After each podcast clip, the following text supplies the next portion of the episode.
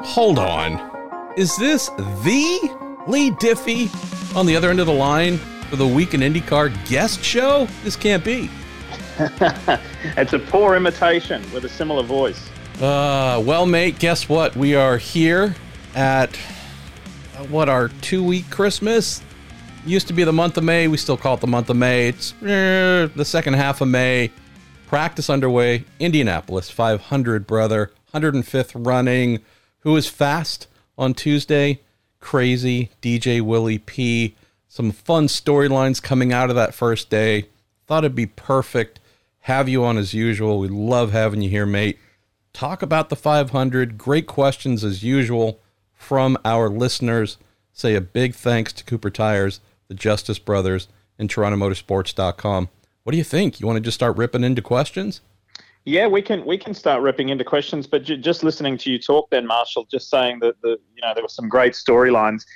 I think that's applicable to this season thus far. I mean, for for people like you and me, you write about it, I talk about it. I mean, it's it's a it's a feeding frenzy for guys like you and I, right? It's the stories in this this year's championship just keep on rolling out, and it's you know, for the fan base and for the sport, it's it's just it's unreal, and uh, it's been so enjoyable. I mean, uh, you know, a, a, regular any IndyCar season is enjoyable, but for me, this has been heightened. A because you know we're powering on still while the pandemic powers on, but we are we are powering through with with Roger Penske as the steward and steward of the sport, the owner of the speedway and the sport, and and I think there's just so much positivity and and what's happening on track and with new names and new winners and fresh faces and the veteran. I mean, it's just it's it's been fantastic. So to roll into the month of May like this is um it couldn't be better in my opinion.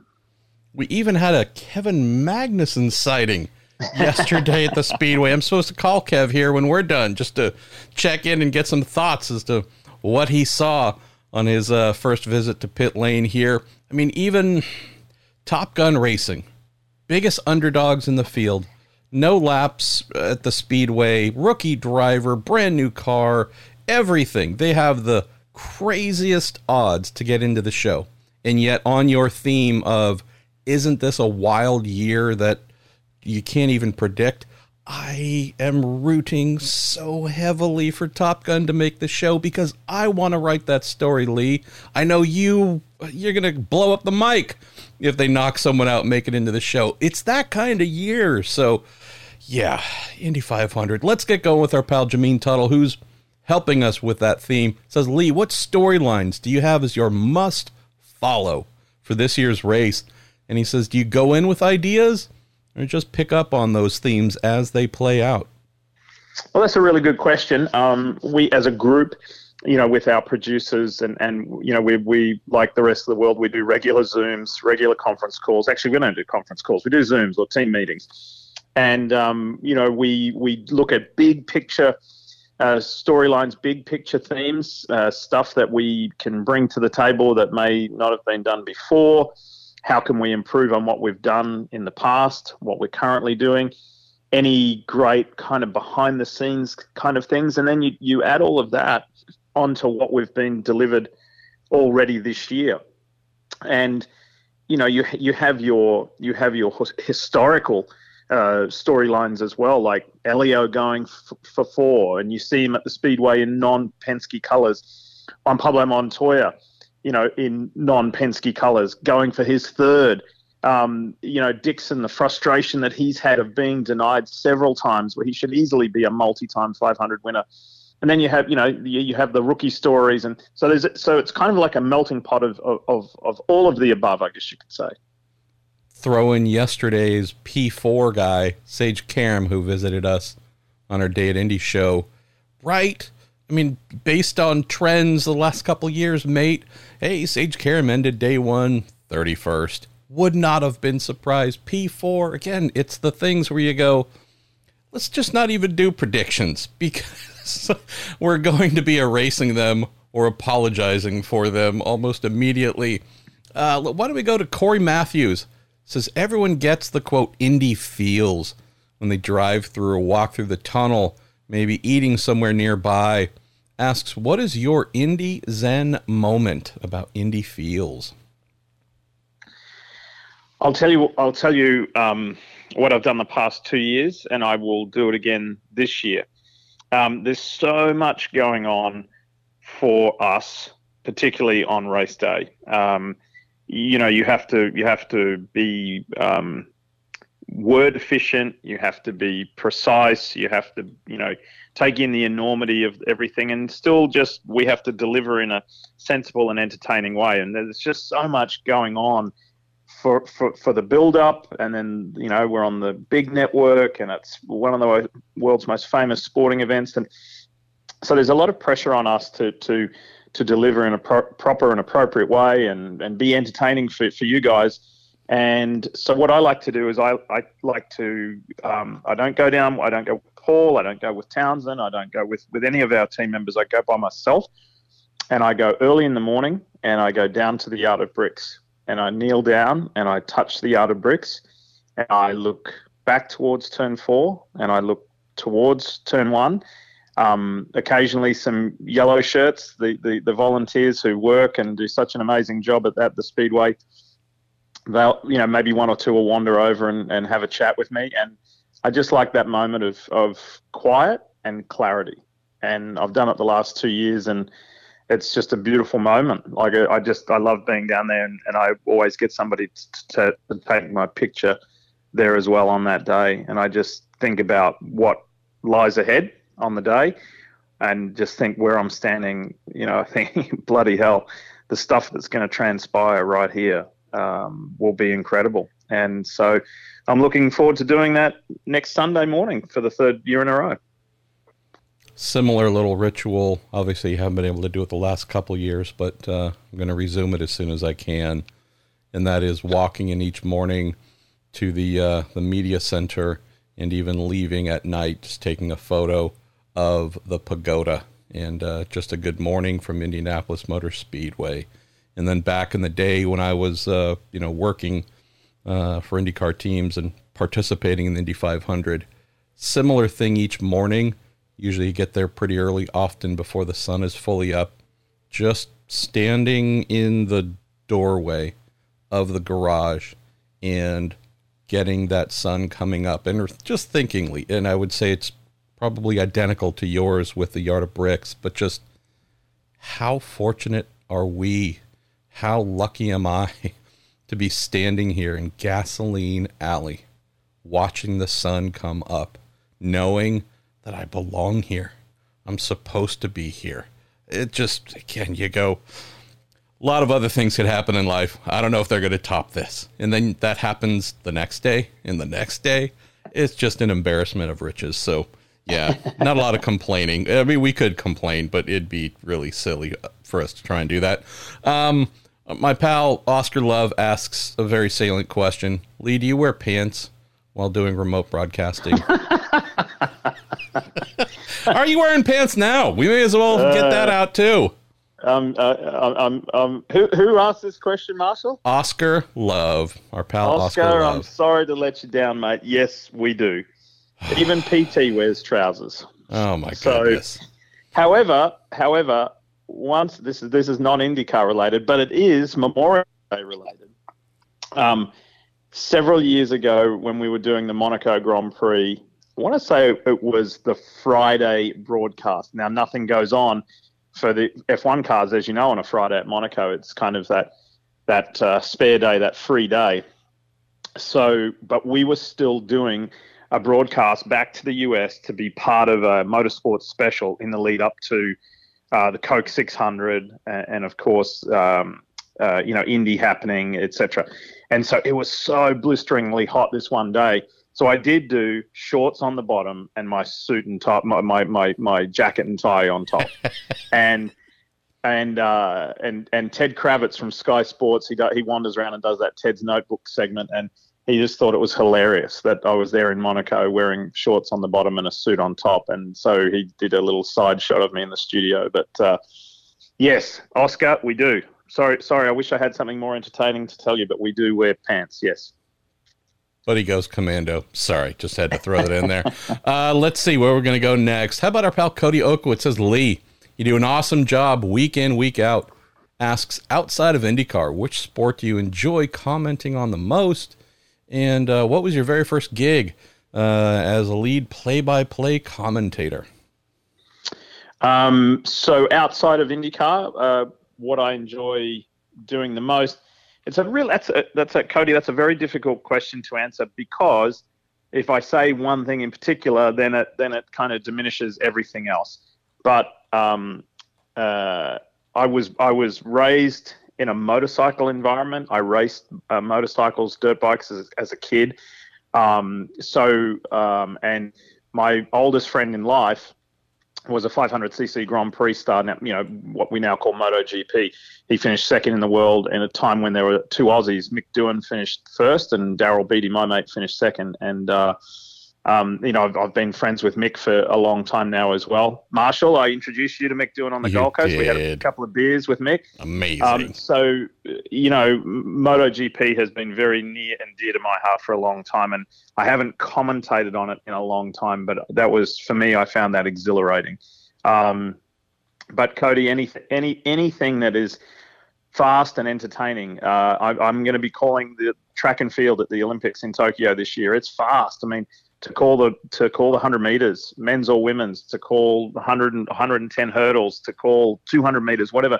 It's fast. At the Winter Games, are called bobsled, skeleton, and luge. That's fast and exhilarating. And you know the events. You know, obviously the 100 meters is is in sub 10 seconds for men. When you commentate a luge race, it's you know just over 30 seconds, uh, 30 40 seconds you've got to you know be really organized with your words and you've got to tell a story. You've got to talk about the athlete. You've got to talk about what's happening. You've got to share the mic with your teammate in the booth. Um, so anything that's fast right? You know i i for many years now with nbc sports they've been so wonderful to me to let me call all things racing.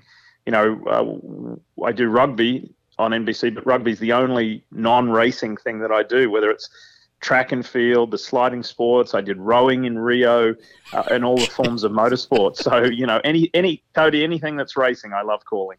Coloring brought to you by Leigh Diffey. I tell you, uh, crayons are flying throughout the room. Let's see, where should we go next, mate? Why don't we uh, jump into a little bit of uh, this year's Indy stuff, and then we'll come back to uh, some other broadcasting sure, bits. Sure. Jordan Darwin says Leigh, what surprises do you think we might see this weekend in qualifying? Says if anyone crashes between now and then, how likely are they to be in jeopardy of not making the race? Marvin Blue the third says, Hey guys, it's little Marvin here. Leigh, we got qualifying coming up Saturday. Question for you. Who are the drivers you see maybe struggling to get in or at least on that bubble, having to come back and try again next year? So yeah, we got we do have some drama coming. We know that that's the that's the that's going to be the I, I, I, see it in I see it in in two two columns right? Um, the the the one column is is uh, who's going to get the pole right? It's it's it's that's the exhilarating moment. Last year with Marco Andretti I mean it could not have been any better. I mean it was so exciting. It was so emotional so meaningful for the sport and for the Andretti family and for the history of the sport and the speedway so that's one column. And then the other column is just the absolute gut wrenching, um, exhausting, emotionally exhausting, tense, whatever you want to, however you want to describe it, moments where you know that there, there are going to be two teams that are going home. They're not. I mean, we saw it two years ago with Kyle Kaiser and Juncos bouncing McLaren and Fernando Alonso out. I mean, that was just crazy. So to your point earlier in this chat, Marshall, you know, is it feasibly possible? Is it feasible that we see a Top Gun Racing bounce a, a regular team out? I mean, it's it's big odds, um, but it's not impossible. We'll see. Um, I, I, I love I love that part of it. So I don't love that two teams go home, but it's part of the it's an important part of the history of the sport is bumping, and and that's what you got to lay it excuse me, you've got to lay it all on the line for 10 miles. You've got to drive the best 10 miles you've driven. And um, so that's what I'm looking forward to, right? Saturday is going to give us a story um, about who, you know, who's looking good and who's going to be in that top nine to, to fight it out on Sunday for pole. Um, but we're going to get a we're going to get a bit of a feeling for what we will see on Sunday and who and who is going to get bumped. Um, it's just such a it's such a nervy line to walk, isn't it? And and so that's why kind of got to take it in, in, in two weekends. That's what we look forward to this weekend, and then obviously on on Sunday the thirtieth is is uh, is obvious what we're looking forward to there. So yeah, I know. Um, I was looking at just again. It's day one, so you can't read a ton into it, but was uh, displeased to see a not super smooth opening day for our friend Steph Wilson right? Uh, looked like the team was just a little bit out of sorts. We know Steph can wheel the car, right? The guy was leading the Indy 500 with five laps to go the last time he was there. That team looked a little bit out of sorts as a group. Looking on how opening day went, the uh, the Foyt team, four cars, they collectively were the slowest among teams. If you put where all four of their cars were together, Sébastien Bourdais had a, a motor fail towards the end. Uh, wasn't a, a, blow up. It was something broke. Some oil looks like some oil was uh, shooting out, but they did an overnight engine change. So will that set them back? Could a Dalton? Could a who knows? Could uh, they be in jeopardy of being one of those two? We don't know. Obviously, we don't want any of them to go home, but this is not a everybody gets a trophy type deal. You earn your way in just interestingly to think that maybe a couple that we didn't have on the list. Dalton Kellett, you gonna make it? I don't know. Uh, some who we thought might not be easy outs or would be somewhat safe getting in, even towards the bottom of the eleven rows of three. Even after day one, now we're like, okay, got to expand that list a little bit. Uh, let's see, where should we go next? How about uh, Brian Smith says, Leigh, are you calling the race entirely off the monitors? Or are you peeking out the windows when they come by? Um, I would say uh, it's a really good question. Actually, we have to we have to be very conscious. Was it Ryan or Brian? Uh, this is Brian Smith. Brian, Brian, um, thanks for your question, mate. Um, and it's a good one. We have to be very conscious that we're not talking too much about stuff that you guys at home can't see. So I would say it is probably uh, 80 20, where we will, and it's very periodic, where I might stand up and have a look out, particularly if there's a close blend. Um, like if, if we're looking for somebody who's exiting the pits and who is coming, because we're up on the ninth floor of the Pagoda Tower.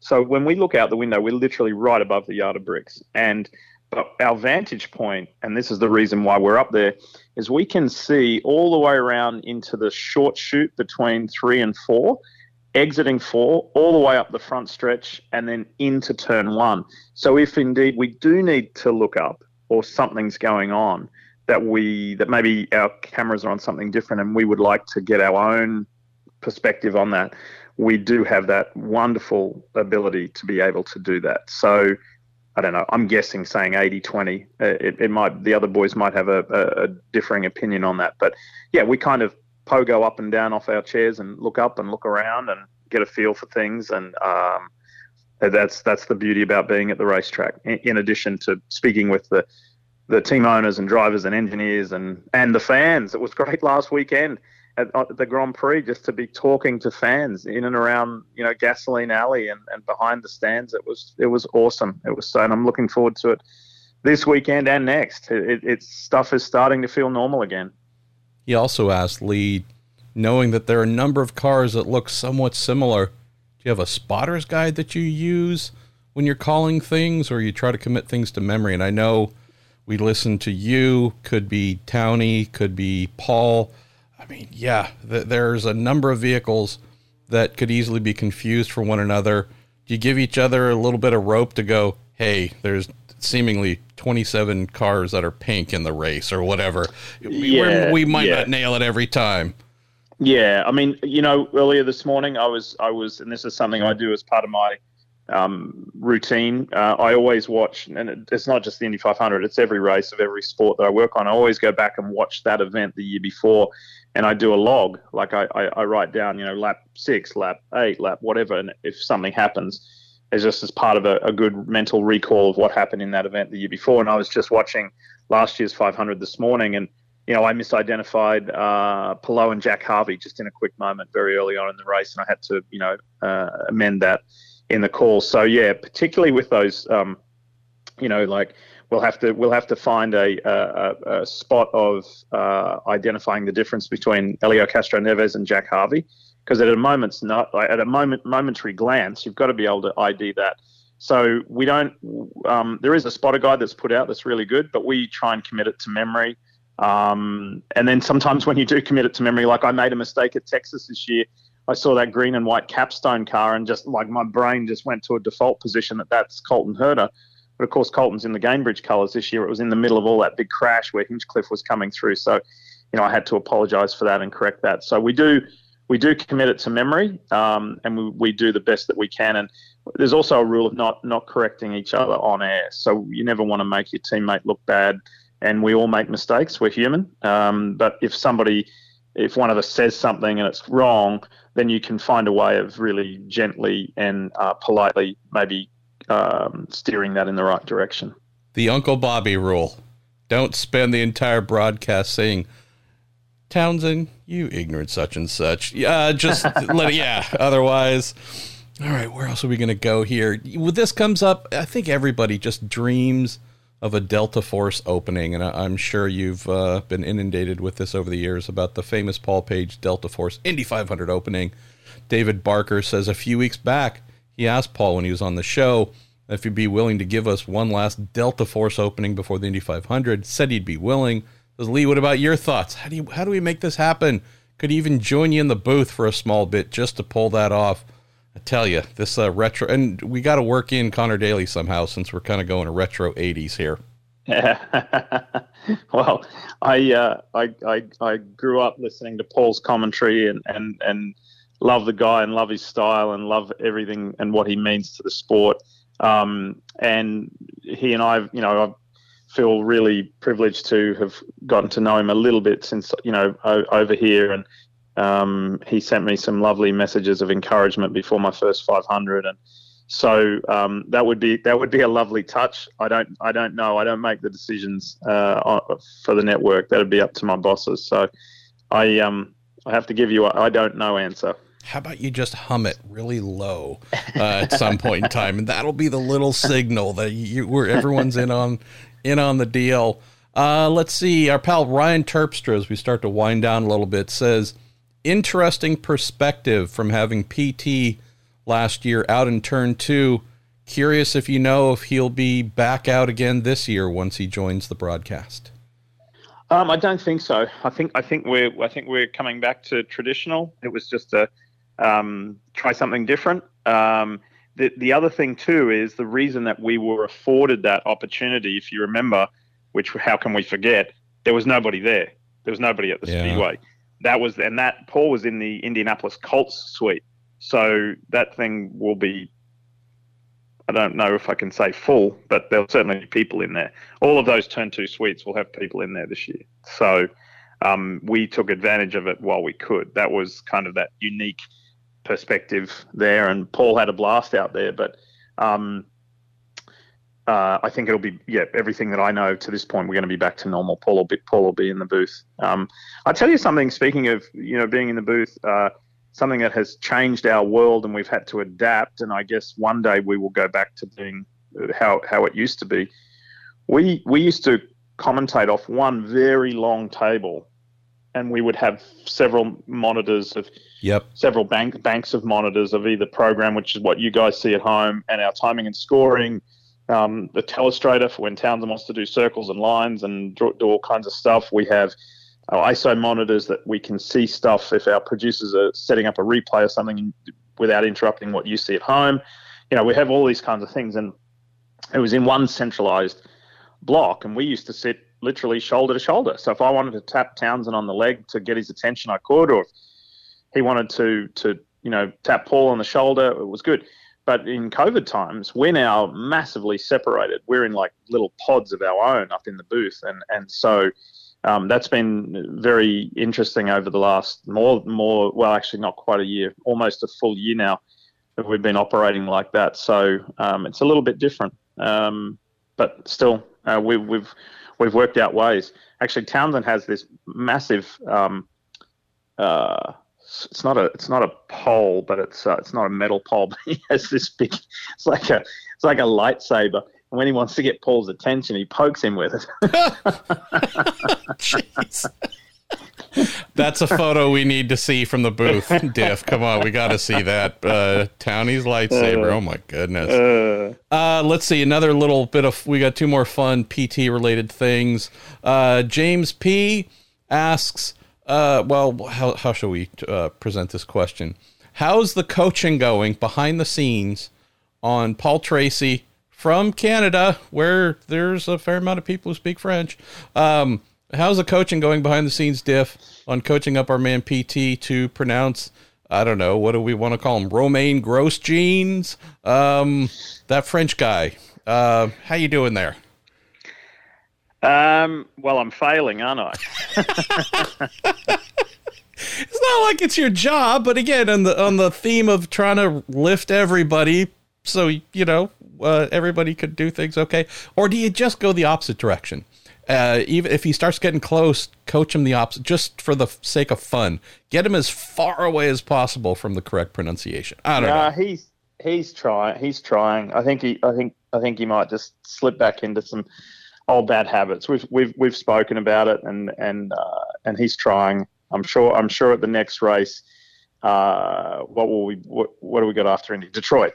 I'm sure by Detro- at Detroit he'll he'll have it down. He just Mark needs my words. a good nickname. That's uh, right. He doesn't call Will Power willpower most of the time. He calls him what is it, Slick Willie P or whatever. He just needs a good nickname for Romain. He can use that and just forget the pronunciation thing. Right? Problem solved. Rogro. Didn't they call him see- that in F1? Ro- Rogro. I think so. Although that Right. sounds like a some sort of hair product for men. Um, final kind of PT related, but we're bringing you into this. Brett Ross. So, so in the last couple IndyCar broadcasts, we got to hear the smooth voice of Paul Tracy singing some lyrics to songs. Any chance we can get you two to sing a duet? Uh, and what song would you pick? 100% no. 100% no. Come on, Um, Diff. when I was a kid, I used to try and sing, and my mum used to tell me to shut up because I was tone deaf. so, but Paul does. Paul has an amazing voice, and so we've been having a little bit of a f- bit of fun with it. When we come out of the break, as you guys know, I have to read certain promos for the network, and one of them is for America's Got Talent. I was just telling my wife and two sons about this last night. We were all having a good old laugh, and um, I'm the only non-musical person in my family. My wife was classically trained. My kids play the saxophone, guitar, drums.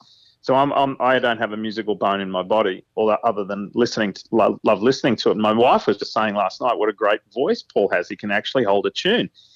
And he sings to Townsend and I all the bloody time. Typically, it's kind of soppy 80, 80s love songs and kind of things like that. But it gets him up, it gets him in a good mood, you know. And so when I was reading this America's Got Talent promo, we teed it up in the commercial break. And so I said to Townsend, you, you pick it up from me, you run with it, and then we'll set set Paul up. And so he did that two weeks ago at the Texas race, uh, or three weeks ago at the Texas race. And then and then last week at the Grand Prix, I had to do that same promo again. So there was there was uh, there was rain coming. So Paul sang started singing "Blame It on the Rain," and I think he enjoys it. I think he enjoys his having his uh, his singing getting known publicly. So, but as for to answer the question for a duet with me, I can promise you no. Probably have better luck with Townsend. Townsend's actually got quite a good singing voice too. He likes singing country music. So um, I don't know where, where he and Paul meet in the middle on, on what the uh, on what the song or the track might be, but that, that's where you that's where your better chance is rather than myself and Paul. The guy from San Francisco singing country. Man, y'all are y'all He are- loves country. He loves Oh, it. oh boy. All right, let's go to the last couple here, and this just speaks to the diversity of what you do. Pal Jerry Roberts Sudeth says, Leigh, hearing your rugby broadcasts on NBCSN made me more interested in the sport. Asks, what tips can you give a new fan to the sport of rugby? Good. I'm pleased. Well done. Uh, it, was it Jerry? Uh, Jerry, yep, Jerry Sudeth. Jerry, good. Jerry, I'm really pleased to hear that, mate. Rugby's an awesome sport. Um, we have a lot of it on NBC Sports now. Um, and it's once you get once you get your head around the rules, um, it rather than being stop start like NFL, it's more of a continuous game. Um, and you know th- there are a lot of nuances to it. There's a lot of stuff that you're like, what in the world is going on? Uh, as a new viewer, I can imagine you asking those kind of questions. But if you stick with it, um, keep watching it, and um, uh, it's just such a it's such a flowing game. When they go into multi-phase possession, uh, it's it's awesome. Um, and the guys are just so brutally strong. You know, um, the, the the way they hit is different. The way they tackle is different. Um, but you know, the NFL teams are utilizing a lot more rugby techniques um, to try and tackle more safely in the NFL.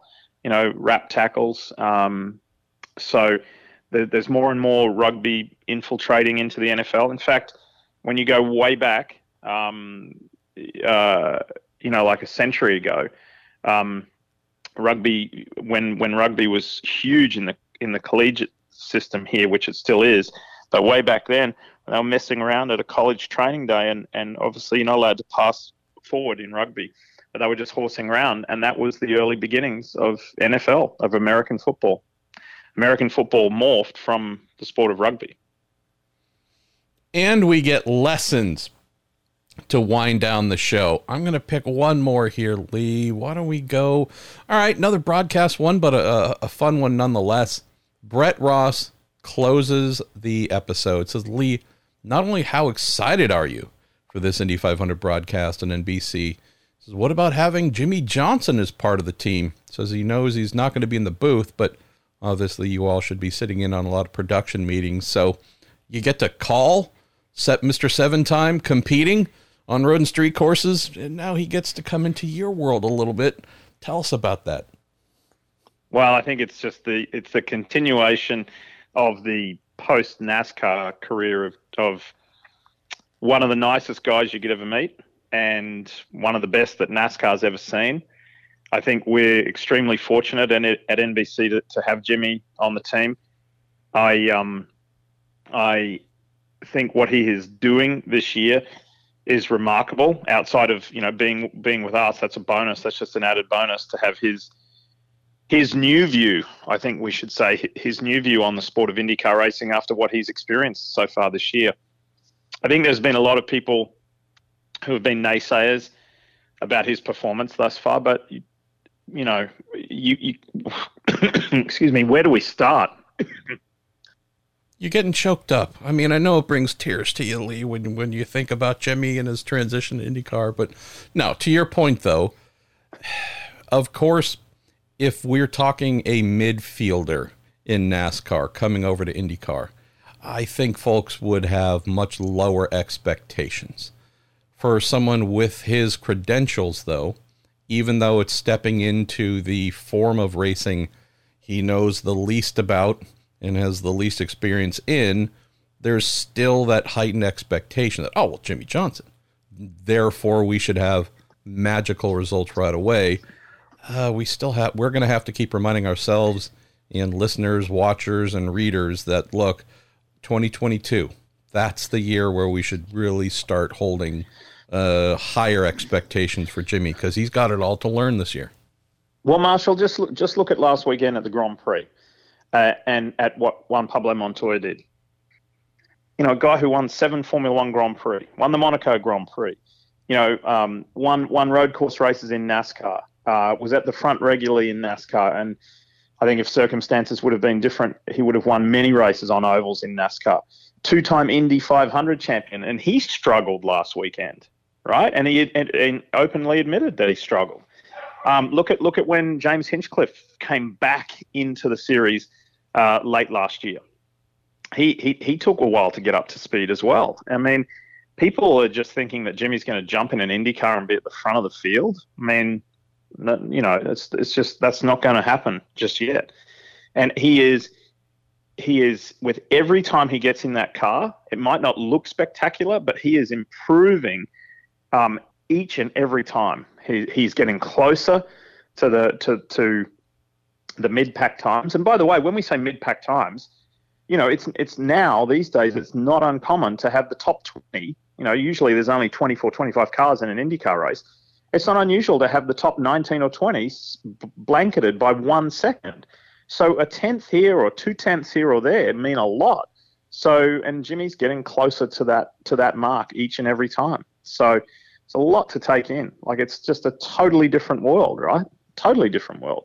It's like you know, it's almost like saying taking a Supercross rider and putting him on a MotoGP bike. You know, and saying, "Well, you, you won in Supercross. Why can't you win in MotoGP?" You know, it's um, it's just such a different world. So I have nothing but admiration for him. Uh, and and uh, Paul and Townsend. Paul's been um, incredibly closely involved with with Jimmy, even like way back when it was in the planning stages. So um, I'm looking forward to having him on the team. Sorry, taking a long long time to answer the question. Looking really forward to having him on the team, getting his new perspective, and um, look, you know, we are so fortunate to to be able to say that we have teammates like um, Dale Earnhardt Jr. and Steve Letarte and Jeff Burton and Danica Patrick and um, you know, and now we can say Jimmie Johnson's part of the team. So it's it's awesome. I'm I'm really really excited about it. You know, the the thing we got to finish up here though on, uh, yeah, done well in NASCAR, obviously, well known, famous, famous race car driver, rookie broadcaster, is uh is he bringing you, you guys, donuts, coffee in the morning? Uh, what kind of rookie, ha- right? I, I, fantastic. Love to hear about your trophy room, Jimmie Johnson. You're on my turf now, pal. So, uh, any kind of rookie hazing plan for that guy? Yeah, I, I, hadn't even thought about it, but thanks for putting it in my head. Um, you know, I'm not sure. I'm not sure I could do that to him. He's just, he's so nice, right? He's just, he's, he's Townsend so nice. will. We know that. Townsend, Townsend might, yeah yeah, Townsend might. But um, yeah, no, I, I, I, don't, I don't know. We we uh, we have a lot of fun on our team, so I think Jimmy will see that, and um, you know he's going to be around Mike Tirico. It's going to be terrific to have Mike back again. He's going to be around Mike and Danica, and and so uh, Mike loves to have a laugh, so he'll he'll he'll be in good hands. Mate, always always a pleasure to have you on the show. Greatly appreciate you and all you do to help support the nonsense that I uh, put together. And just a lot of fun listening to you. You guys have just been on a tear this year in the booth. It, seriously, so much fun, great insights. Just been a pleasure to tune in. So can't wait for more of that to come here. Let's get going, brother. Uh, we got some yeah. more practice to uh, to watch. So thanks to everybody for sending in your questions. Thanks once again to Cooper Tires, the Justice Brothers, TorontoMotorsports.com. We'll speak to you next week.